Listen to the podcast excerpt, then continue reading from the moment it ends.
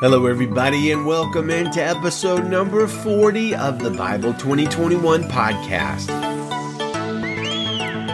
We're reading Acts chapter 14 today, and our focus is on human nature and trials and tribulations.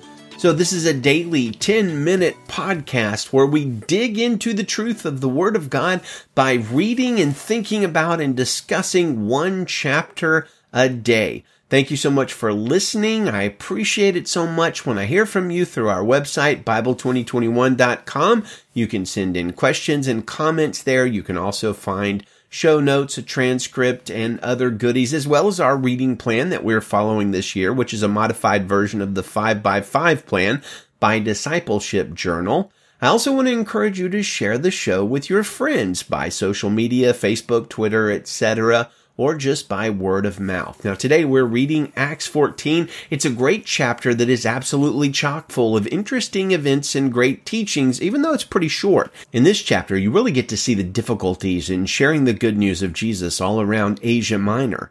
Paul and Barnabas are frequently confronted and persecuted by Jews hostile to the gospel, even as they see many Jews and Gentiles become followers of Jesus a very interesting episode happens in Lystra. God is causing great signs and wonders to happen through Barnabas and Paul, which convinces the people of Lystra that they are the gods in human form. Indeed, the priest of Zeus in the city even rushes out to prepare a sacrifice for Paul and Barnabas, who immediately tear their clothes and disabuse the people of the notion that they are gods, proclaiming themselves to be merely human. Fascinatingly, though, the people changed their tune on Paul and Barnabas violently only a short time later, and they drag Paul out of the city and stone him, seemingly to death. However, the disciples do gather around Paul, and he gets up and goes back into the city. Now, the Bible, the language of the Bible here is remarkably ambiguous.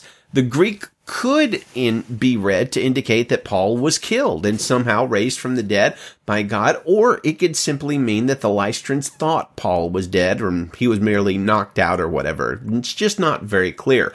More profoundly, though, we see a great picture of human nature here. One minute the people are proclaiming Paul and Barnabas to be gods and they're trying to sacrifice for them and have some sort of a party. And like shortly after, it appears to be the same day, maybe an hour or two or something like that, they're seeking to murder Paul, genuinely trying to end his life by stoning him. Apparently they think they were successful at that. You know, people. Immature people are fickle. Humans are fickle and crowds in particular they are fickle and they can turn on a dime. What is popular today could be absolutely reviled tomorrow or vice versa. It's best for us to be God pleasers who doesn't change rather than try to be man pleasers as Paul notes in Galatians 1:10 when he asks the question, am I striving to please people?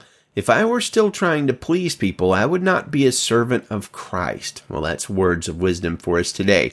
And that gets us to our main focus and our verse of the day, which is Acts 14 22. It says that Paul and Barnabas went about strengthening the disciples by encouraging them to continue in the faith and by telling them it is necessary to go through many hardships to enter the kingdom of God. Now, I found this passage to be fairly amazing for quite some time. Consider this. Paul had just literally been stoned almost to death. He probably still has bruises and scabs and wounds that are visible, obviously, to the people he's talking to. I imagine that his appearance in recent tribulations really served to underline his words at an incredible level. When a man who has just been stoned tells you that it is, quote, necessary to go through many hardships to enter the kingdom of God, I kind of think you'll believe him without question or skepticism. The evidence is right in front of you. Well, let's read our passage and then we're going to close with some beautiful wisdom from our old friend Charles Spurgeon. Acts chapter 14 verse 1, the Christian Standard Bible. In Iconium, they entered the Jewish synagogue as usual and spoke in such a way that a great number of both Jews and Greeks believed. But the unbelieving Jews stirred up the Gentiles and poisoned their minds against the brothers. So they stayed there a long time and spoke boldly for the Lord, who testified to the message of his grace by enabling them to do signs and wonders. But the people of the city were divided, some siding with the Jews and others with the apostles. When an attempt was made by both the Gentiles and Jews with their rulers to mistreat and stone them, they found out about it and fled to the Lycaonian towns of Lystra and Derbe and to the surrounding countryside. There they continued preaching the gospel. In Lystra, a man was sitting who was without strength in his feet, had never walked, and had been lame from birth. He listened as Paul spoke. After looking directly at him and seeing that he had faith to be healed, Paul said in a loud voice, Stand up on your feet. And he jumped up and began to walk around. When the crowd saw what Paul had done, they shouted, saying in the Lycaonian language, The gods have come down to us in human form. Barnabas they called Zeus and Paul Hermes because he was the chief speaker. The priest of Zeus, whose temple was just outside the town, brought bulls and wreaths to the gates because he intended with the crowds to offer sacrifice.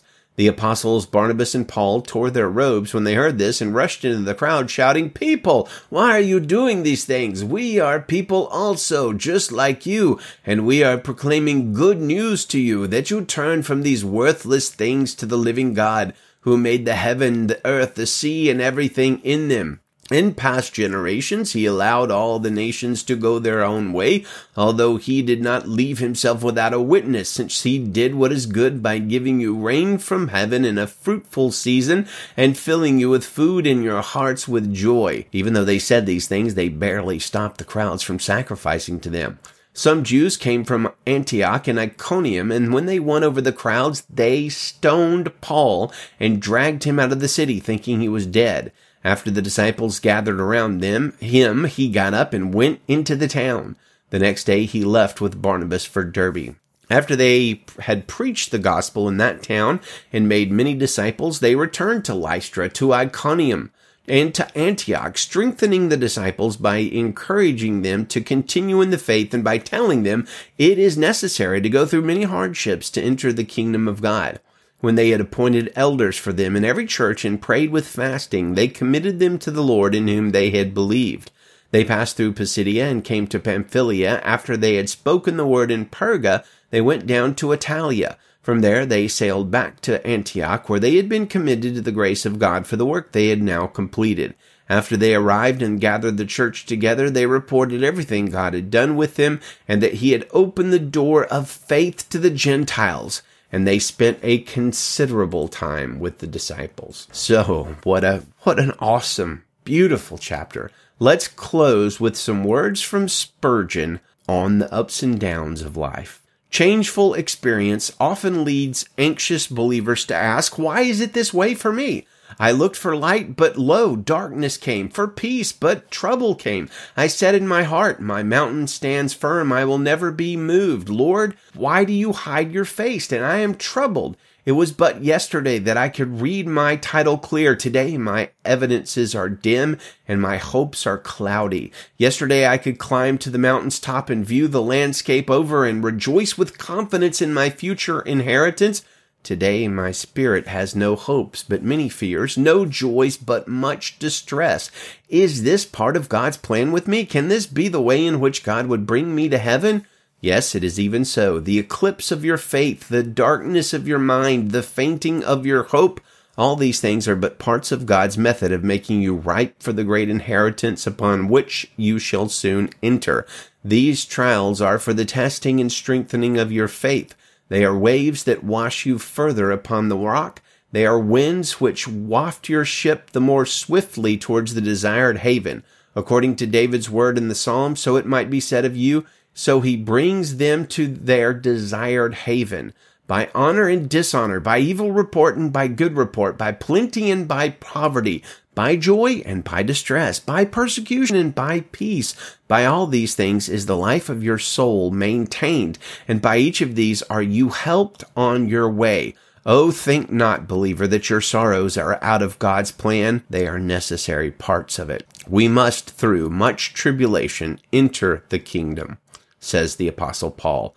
Learn then even to count it all joy when we fall into diverse temptations. Amen. Well, let's close the show with our verse of the month, Acts 9:31, which says, "So the church throughout all Judea, Galilee, and Samaria had peace and was strengthened. living in the fear of the Lord and encouraged by the Holy Spirit, it increased in numbers. Thanks be to God. Good day to you, friends, and Godspeed.